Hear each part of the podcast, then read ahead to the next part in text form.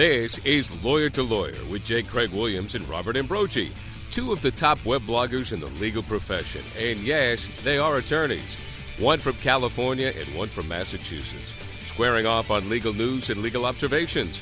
Lawyer to Lawyer is sponsored by Law.com, right here on the Legal Talk Network. Welcome to the Legal Talk Network. We're glad you could listen today to Lawyer to Lawyer. I'm Craig Williams from usually sunny Southern California, but pretty fiery today. And this is Bob Ambrogi from Massachusetts. And uh, Craig, uh, we are uh, hopeful everything turns out well for you. We know you're close to the to the fires there. Uh, I, I, write a blog called Law Sites, another blog called Media Law, and uh, also the Legal Blog Watch for Law.com. And I write a blog called May It Please the Court. If you go on there, you'll understand uh, why Bob's saying that he hopes all's well for my house because there's a fire right next to it. But today, Bob, we're going to be talking about the names Enron and Arthur Andersen, and you immediately think government probes and big trouble. Uh, right. Uh, in order to avoid being investigated by the government or to be prepared uh, when they are, firms uh, need to prepare themselves in, in more ways than one uh, in, uh, in, in the event the feds come knocking. Well, when they do come knocking, our guest today has been both on both sides of those investigations, and he's giving us some advice to those who find themselves knee deep in trouble, and prepare those who work within the walls of a company or a firm. Uh, Roscoe C. Howard Jr., who's a Washington-based partner with Troutman Stan- Sanders uh, and a former federal prosecutor, uh, was uh, was featured uh, in the Fulton County Daily Report last week uh, for a presentation he gave to the the Georgia chapter of the Association of Corporate Counsel.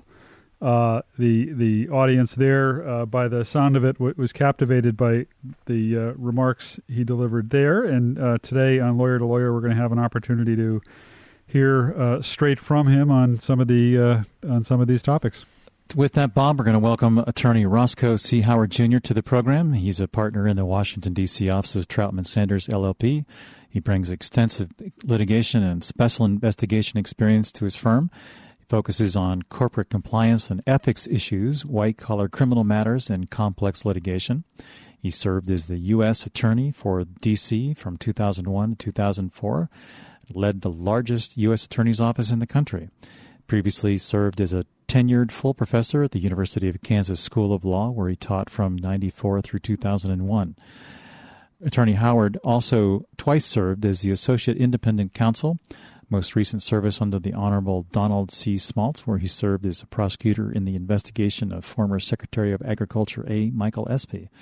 He's also served under the Honorable Arlen Adams as Associate Independent Counsel in the investigation of the former Secretary of Housing and Urban Development, Samuel R. Pierce. Welcome to the show, Roscoe. Thank you. Thank you. I'm glad to be here. So, I guess the number one question is how do you prepare for those sometimes surprise visits from the government agents? Or maybe they aren't too surprising. Well, uh, you know, most of the time they are. I think most corporations try to do the right thing. They are good citizens, good corporate citizens. Um, but even the corporations that view themselves as good corporate citizens and want to be good corporate citizens and actually work at being good corporate citizens just need to prepare. You um, probably the easiest thing to do is just training. It is reminding your uh, employees and your staff on a regular basis of, um, you know, what their rights are. If someone to come were to come to uh, to knock on their door, uh, what it is they can and cannot do, what it is they uh, can and cannot say.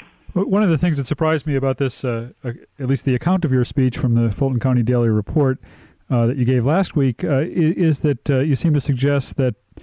Um, there is no clear red flag uh, for a company as to when it might be investigated, and uh, uh, as they as they say in in the in in this article, it says a prosecutor reads a story in the newspaper and, and might just decide to let's see what's going on with that company. I mean, is it really that way? And, and how can a company at least know whether it's going to be subject to an investigation? Well, I mean, for the most part, you won't. Um, I think it is really that way. Uh, the prosecutors are, are really no better than the information that's floating out there to most of us. They they do read the paper. Uh, they depend on folks whispering in their ears. I mean, we call them whistleblowers.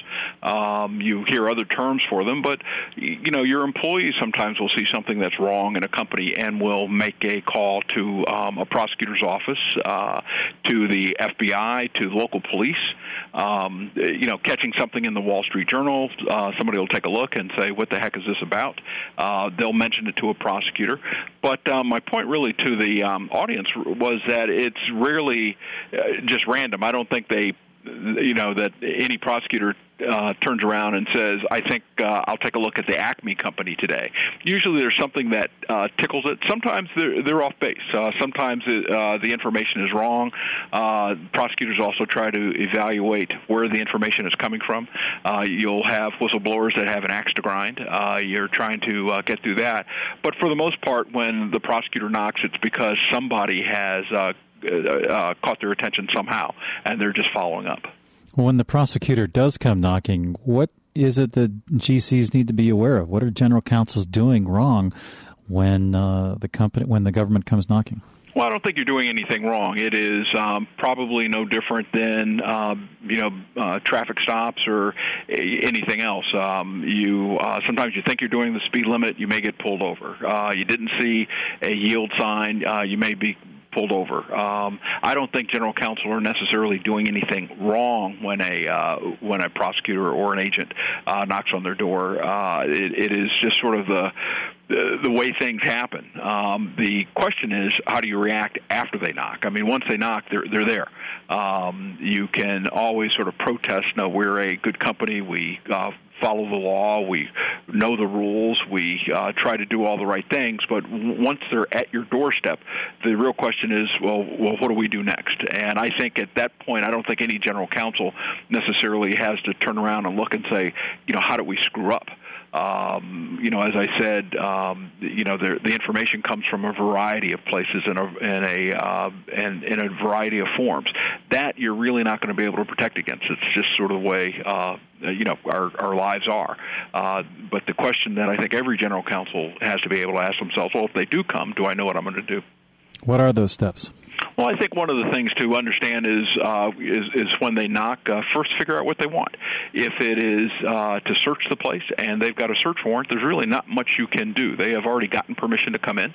They've gotten that uh, uh, via the Fourth Amendment. A judge has given them permission to go in, and they are going to search for the um, things that the search warrant allows them to do. Uh, sometimes they just want to uh, to interview. They want to be able to come in. They want to be able to uh, talk to some employees. They want you to set it up.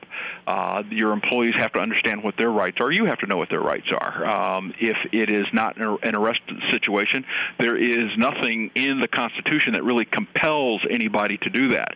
My advice has always been in, in those situations, make sure you contact a lawyer first. Uh, make sure that you understand uh, what it is they are looking at. Uh, make sure you understand your status. Sometimes, uh, you know, it may be that they come to your company looking for witnesses for another crime or your company may be involved in some activities in which they are not the target of the investigation. You need to clear those things up. And the reason I say to involve a lawyer is it's just easier for an attorney who has been trained in this area, who understands constitutional rights, to be able to um, sit across from an armed FBI agent or a federal prosecutor and talk to them as equals and say, look, I understand what you're trying to do, but we're just not going to do that now. Uh, we will certainly cooperate, but before we cooperate, I want to make sure that my client gives information that is in fact accurate. Uh, a, I think it's easier for an attorney to say that than say, um, you know, even a general counsel who who may have uh, his or her training in corporate law, who um, is looking at, uh, you know, usually FBI agents. Uh, they're armed, they're intimidating, and they are sitting there thinking, you know, saying to you, "We need to talk to you. We need to talk to your staff. We need to talk to it now. We don't want you getting in our way. We expect you to cooperate." And you know, your response is really a uh, uh, uh, but you know, you you you you kind of flub it. You don't know what to do, and your first thought is, "Well, they are the FBI. Let, let's go through this." The and um, uh, but you want somebody there on your side that's going to be able to put up a stop sign and uh, and see if this is in the best interest of the uh, the organization. Roscoe, we live in a time uh, when uh, compliance has become somewhat of a buzzword, and it seems that the, the thinking behind uh, compliance is that uh, if you have effective compliance programs in place before an investigation, it's going to it's going to smooth the way uh, if in fact there is an investigation.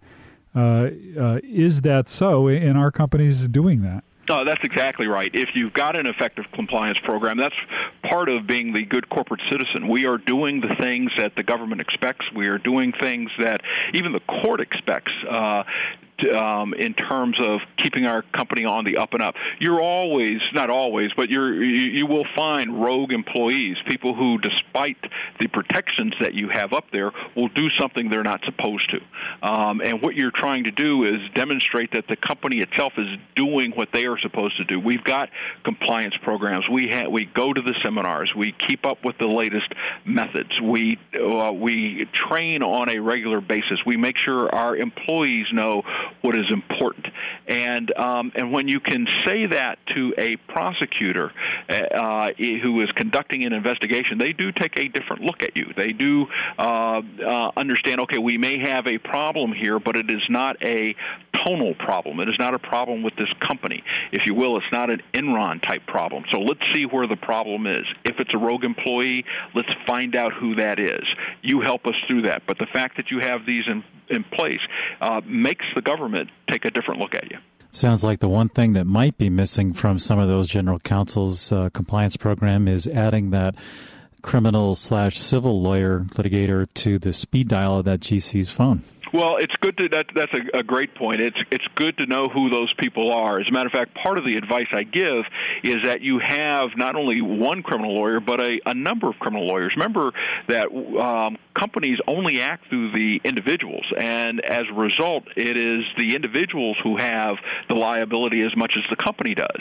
Um, sometimes their liability is um, parallel to the company. Sometimes it's in uh, direct contradiction to the companies. One way or the other, what you want want is um, uh, is a is an army, if you will, of people that you have you know. Um, I would even suggest that you interview people now so that you um, understand what lawyers that you, you'd want to call, which ones that you'd want to trust, so that if you have individual employees, you've got directors, you've got staff, uh, you've got um, uh, other members of management who may need an attorney, that there's somebody you can call that can be down there at the drop of a hat to sit next to that person, uh, not representing the company, but representing the individual. And it's a lot easier to figure out who those people are now in the you know calm of an afternoon uh, than it is you know while while you know any federal agency is running roughshod through your uh, you know through your company, you know possibly making arrests, uh, possibly seizing uh, materials, pop-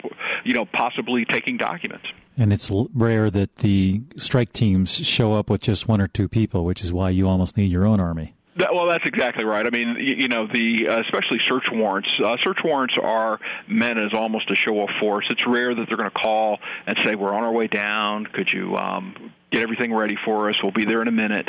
Uh, usually they show up uh, unannounced. Uh, they will come in, usually with corporations. They'll knock first. That is the law. They will uh, um, let you know what they are there for. The Constitution requires them to give you a copy of the of the warrant, and uh, and they want to get things done quickly. And so they come in with an army of people. Uh, some have different tasks. Uh, some are to just make sure that everything in the uh, the warrant is is uh, looked for. Uh, some people are down there to talk to individuals, although it's a search warrant. But they do come down with an army. And frankly, if you're not used to this, it's it's difficult to turn around and and say, to, you know, it's, it's like staring down a cop. You know, trying to you know talk back to a police officer saying you know exactly why are you pulling my son over? Doesn't always you know it doesn't always sit well with most people. And I think you know when people are coming in uh, uh, in a search and the uh, uh, officers are uh, asserting authority in a uh, uh, you know in a, in a fairly uh, impressive and intimidating way it's it's really hard to uh, to, to make the argument that uh, either that they shouldn't be there or the things that you don't want them to do. It's a lot easier for somebody who's been through the criminal system to do it. And uh, uh, now is uh, a perfect time to figure out who those individuals are. It almost sounds like you'd want to have a, a drill ahead of time to see how well the company responds in a circumstance like that. Well, that's exactly right. I mean, it it is. Uh, I tell people that it's a lot like a fire drill. You hope you don't go through one, but you might as well be prepared in case you do. Um, the employees have to know what their rights are. You know, when a, uh, an officer comes in, you do not have to talk to an officer. He's going to want to she's going to want to pull you aside and get information. It's the perfect time for them. They catch you off guard. You have a, a tendency to talk more than you ordinarily were, uh, would if you are caught off guard. But employees need to understand these are your rights you have a you know you, you do not have to speak to anybody. And um, and as a matter of fact one of the things I advise uh, general counsel is if there is a uh, a search warrant and officers are on premises you should take all non-essential personnel those who are not going to help um, gather documents uh, and send them off site just uh, tell them to go home. Uh, because officers do try to you know talk to people. They want to talk to them um, uh, in an informal basis hoping they get information that they uh, may not otherwise get. Uh, now, I mean, there, there's certainly case law about you know whether officers can keep people there or not keep people there, but um, but the fact of the matter is that what they what search warrants allow you to do is go in and take documents, unless the the search warrant is actually a search for a person, which is uh, a search warrant slash arrest warrant. You should be able to tell any individual to go home, and it's nice to have a drill when somebody comes through the door. You get your people together and say those people who are non-essential that aren't needed for uh, in order to give access to computers, give access to documents or whatever, you go home unless they have a specific request. Then when I say they, the uh, the um, the officers and agents, and and and are able to explain in a constitutional term uh, uh, what that request is for for an individual. Roscoe, you're uh, I don't want to put you on, on the spot here, but but you're a, a former U.S. attorney. You're yes. obviously uh, based on your experience and background, somebody with uh, a lot of context and a lot of knowledge in this field, and something I've I've heard uh, some some GC comment in the past in, in, talking about this topic is that for for them in looking for an outside lawyer to help with a government investigation, it's is not always what they know as much as who they know. Uh, and and I'm wondering, I, I guess, uh, how, is that a is that a truism? I mean, to what extent, what what what should an in-house counsel be looking for in an outside counsel when when there's a government investigation? Well, I think a lot of it is um, uh, first and foremost probably comfort. It's got to be somebody that you trust, not necessarily anybody that you know, but it's a it's a lot like any situation with an individual. You sit down, do you have a feeling that they are are giving you good advice? Do you do you trust them? I mean, there are lots of people with lots of uh, lots of experience. And a lot of times the experience is just bad. Uh, sometimes the experience is good, but um, uh, you know, I've always said that you'll look at a resume and somebody says, "Well, he's been at it a, long time," and I said, "Well, sometimes what that means is they've been screwing up for a long time." Uh, you can, I mean, general counsel are in those positions for for a reason. You sit down, you evaluate who the person is, you sit across from them. If you don't like the advice, if there's if it's somebody you're just uncomfortable with, um, uh, you know, I'd walk away and, and look for somebody else. Certainly, you want to look to see, you know, what they have done. I don't think that it's a situation where you're really looking for somebody who's been uh, one year out of law school. Uh, that might be as smart and as comfortable as you are. That might be a little um, too little experience. Um, and, and keep in mind, it's nice to be able to say this is who you know. But uh, the fact of the matter is, especially on the federal side, the administrations change uh, at, at a minimum every eight years, if not every four years. And uh, certainly at the levels that we're talking about, the, um, the United States attorneys who would be ordinarily conducting those investigations and the people under them, they probably change um, as frequently, if not more. And so uh, you may have good contacts one year and not necessarily good contacts the next. I'm not sure that being able to, you know, say that I, I know the U.S. attorney in a certain district is necessarily a good thing.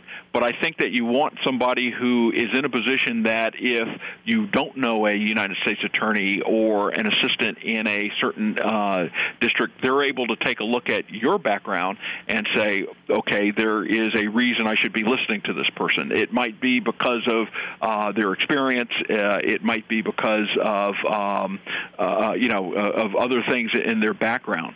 Uh, but I think first and foremost, it really is just trust. Do you do you trust the person? Do you think that this person is giving you good advice? I you know I don't know that any general counsel necessarily is going to be uh, so steeped in the Fourth, Fifth, and Sixth Amendment that you can make that kind of evaluation, but I think a lot of times you can sit across from some person, and, and you know when they're, you know, when there's somebody that, uh, well, if I'm going to go down, I'm not going to go down with this guy. But you know, you might the next woman through the door, you go, but her, her, I can, you know, this is somebody I, I trust when I when I listen to her. Uh, yes, let me put her on her, on the list.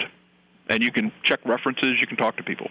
Cooperating with the government uh, as they come through in an investigation is sometimes a double-edged sword. I, mean, I, think you mentioned in your speech that you can sometimes befriend investigators and stay in touch with them and gain informa- gain information on their side of the case. Oh, that's absolutely right. Um, you want to stay in touch with the investigators. Uh, one, you want them to get to know you. You want them to get to know your client because they are taking kind of a um, a real rough sketch of your client. They're going to know what they've heard, the things that sent them in the door the first time, uh, and they are going to hear from other people what the client is all about. To some extent, you've got to be an advocate for your client, and on a regular basis, be in touch with the investigators, the prosecutors, the FBI, so they understand these are the things that my guy is doing. You want to hear that from them, but you know, keep in mind you walk into these situations with almost no leverage. The government has the grand juries that can compel information. The government uh, is the person who has somebody whispering in the ear, this is what this person is doing or that person is doing. Uh, on the other hand, as uh, in-house counsel, y- you've got information, but you really haven't gathered it. You don't know what, a lot of times you don't know what it is that is pushing the government? What has brought them to your door? What keeps this thing going? Or why is it that you can give them information and they won't go away? But as you talk to them and they become uh, a little more trusting of you, uh, they get used to you. They start to understand uh, how you operate. Uh, a lot of times, the information starts flowing back the other way, and with information comes your power. Um, without the information, I'm not going to say you're powerless. I mean, you can gather that. That's what internal investigations are about. But you need to know what it is the government is thinking. Uh, they have all the cards. They're the ones who can return indictments. They're the ones who can arrest. And uh, and so, what you're trying to do is learn from them if there are things that they need.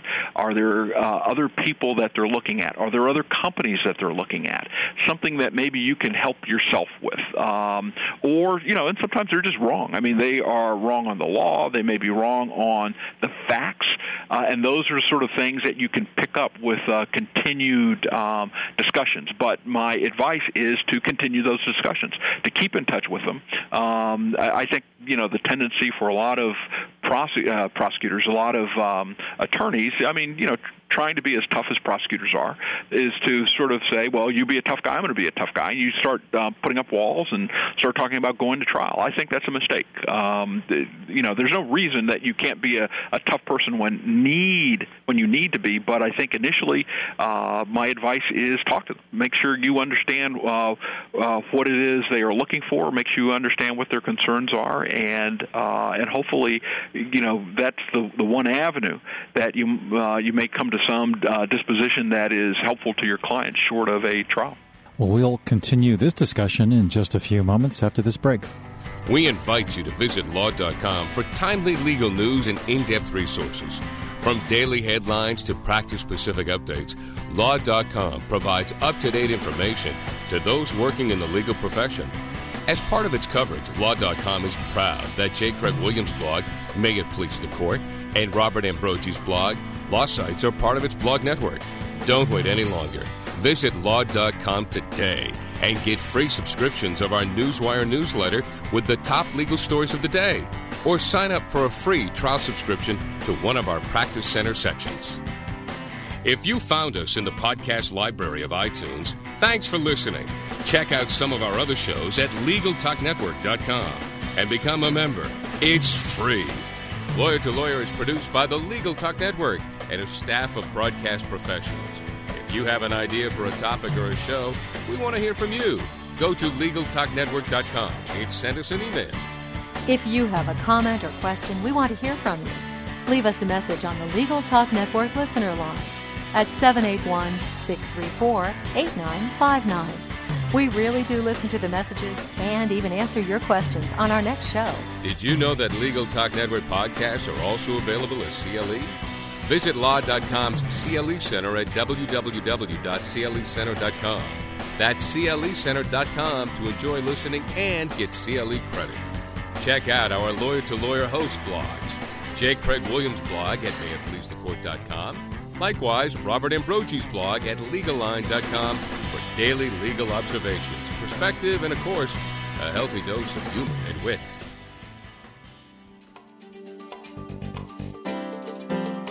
A video settlement documentary can be the most powerful and persuasive way to bring about a speedy settlement in your client's case. The Boston Media Group has a staff of television professionals with 20 years' experience writing and producing compelling stories just like the ones you've seen on 60 Minutes or Dateline. We put a human face on the lawsuit with compelling interviews, dramatizations, and visual presentations of the fact. Think of it as a video opening argument that will compel the attorneys on the other side to settle. Call us for a consult at 800 317 5221. That's 800 317 5221. Or check out our website at bostonmediagroup.com. Welcome back to Lawyer to Lawyer on the Legal Talk Network. I'm Craig Williams. And this is Bob Ambrogi, and we're talking to our guest, uh, Attorney Roscoe C. Howard Jr., on the topic of corporate compliance and corporate investigations. And, uh, Roscoe, I wonder if I could come back for a second to this compliance question and, and ask whether uh, calling uh, outside counsel after after the government has come knocking on the door is, is sometimes too late. In, in other words, should should outside counsel be brought in to consult on uh, the efficacy or thoroughness of a company's compliance programs uh, before there's trouble? Well, I think it's I, I think it's an excellent idea to bring somebody in before there's trouble. Uh, I, I kind of um, liken it to uh, having somebody, you know, you being asked about your family or your children. You're always going to say something uh, favorable about them. Uh, when you ask somebody, any company about their uh, compliance program, they're going to say, "Hey, I designed it. It's good." You really want somebody who is not invested in the company to come in, take a a look uh, um, point out any flaws that you have, uh, who will not feel defensive about uh, criticizing it, uh, will not feel uh, that they cannot make suggestions. You want somebody with a fresh set of eyes to take a look. That is probably, in terms of evaluating your compliance program, that to me that is the, the best time to do it and the right way to do it. What do you think the number one mistake that companies make during the period that they're under investigation and pending indictment? Oh, I don't know. I mean, the the mistakes uh, vary. Um, I think that uh, probably the first mistake uh, I think they make is to uh, think that uh, everything that they either gather or uh, everything that they uh, put together in terms of an internal investigation has to be turned over. Um, you know, clearly things that are called for in any subpoena clearly anything's called for in a search warrant uh, should be turned over. But a lot of things are attorney client privilege. Internal investigations uh, come to mind. And certainly in this day and age where the government is expecting a, an internal investigation, the first question out of their mouth is, Have you done it? And the second is, Can we have it? And I don't know that the second is necessarily a question. The second one usually is a demand. Um, I'm not saying don't turn them over, but uh, you would, I think a company needs to be able to decide whether they're going to turn over something like an internal investigation. And remember, this is something that will probably look under rugs that the government hasn't thought about, expose, you know, all kinds of um, flaws and blemishes that um, that you'd rather not have out there. But before they do that, I think uh, the the company has to think in terms of uh, holding on to that until they uh, they have a, a full discussion with their management, with the board of directors, and with uh, whomever has done the internal investigation on whether this is something that uh, you want in the government's hands. Now, most of the time, my my guess is that most companies will decide yes, this should uh, be turned over. But I think the mistake is doing doing it at a very early stage uh, because of government pressure and because you want to seem cooperative without being able to, to sit back and make what I think is a um, uh, an informed decision on whether uh, something like an internal investigation should be uh, should be given up.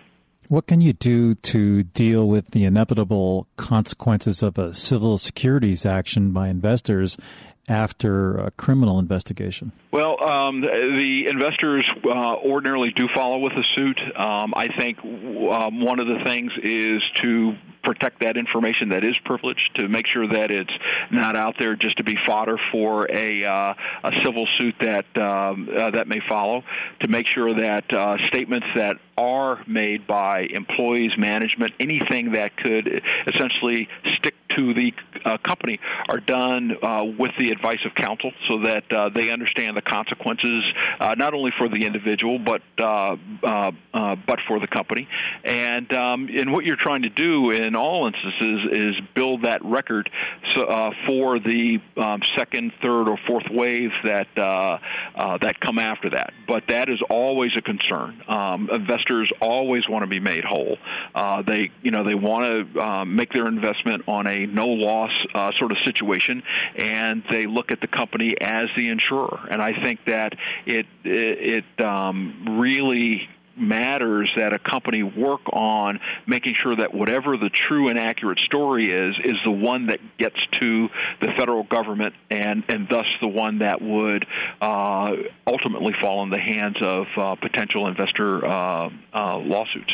How, what is the mood? Uh, what are you finding is the mood among general counsel these days? I mean, there was a, a panic uh, in recent years over over the potential of uh, government investigation, and and uh, people started seeing uh, uh, uh, you know, uh, former uh, New York AG Eliot Spitzer, uh, the the shadow coming in in their door uh, every which way. Right. Yeah. what what what is the mood now among among general counsel on this issue? Well, I was wondering if the general counsel, uh, you know, contributed to Mr. Spitzer's um, election campaign to get him out of that office. but you know, I, I, think now the general counsel, um, the the ones that are in office and the ones that are coming in office, better understand the climate. They understand, uh, and Sarbanes Oxley has now been with us for a while. Uh, the um, it is a climate of uh, disclosure. Um, people really understand that it's important uh, to set the tone at the top, be it with the general counsel or the CEOs, that they understand that uh, you know we will be a transparent company, we will do things that are right, uh, and um, and we want to make sure that if someone comes in, that the fate of Arthur Andersen or Enron uh, doesn't become ours. Uh, so we will start that now by hiring the right people. When people screw up, fire them. Uh, let folks folks know that are you know that are sitting on the um, the the plant floors or in our offices that there are consequences for not following the law, and encourage those who want to blow the whistle to, to blow the whistle. Um, that um, that, but they can blow the whistle in the office, and they will understand that there are going to be consequences. I, I think that you know they have gotten used to it. They understand that um, there has been a sea change from um, you know 20 years ago. Uh, that uh, that things are different. They are used to it, and they are preparing better for it. Well, we've reached that portion of our program where it's time to wrap up and get your final thoughts about the topic we've been discussing and also to get your contact information so that our listeners can get in touch with you should they be in a panic and someone comes knocking okay. at their door. I think uh, my my final thought is that if you are a an in-house general counsel, uh, prepare now uh, now is the time to start training your employees. Now is the time to take a look at your uh, compliance programs and to keep looking at them. It is not a, a program that once you do it, you sit it on the shelf and it'll work forever. You need to keep pulling it down. You need to test it. Walk around your plant floor, walk around your company, and let people know that this is important. This is the way our company is going to do business. Uh, anybody who wants to contact me, I'm at Troutman Sanders. Uh, my email address is Roscoe, R O S S-C-O-E dot Howard, H-O-W-A-R-D, at Troutman, T-R-O-U-T-M-A-N, Sanders, S-A-N-D-E-R-S, dot com, 202-274-2960. Well, Roscoe, plenty of good advice today. We really appreciate your being on our program. It's been a pleasure to talk to you. Thanks it's a lot. It's been a real pleasure being on. Thank you. Thank you, Roscoe. Okay. And Craig, I hope all is well with you. I hope your, your practice remains hot, but not your house. Yeah, I agree with that. Thank you, Bob. Thanks for listening to Lawyer to Lawyer with Robert Ambrogi and J. Craig Williams. We hope you'll listen again and check out our other shows on the Legal Talk Network. Lawyer to Lawyer has been sponsored by Law.com.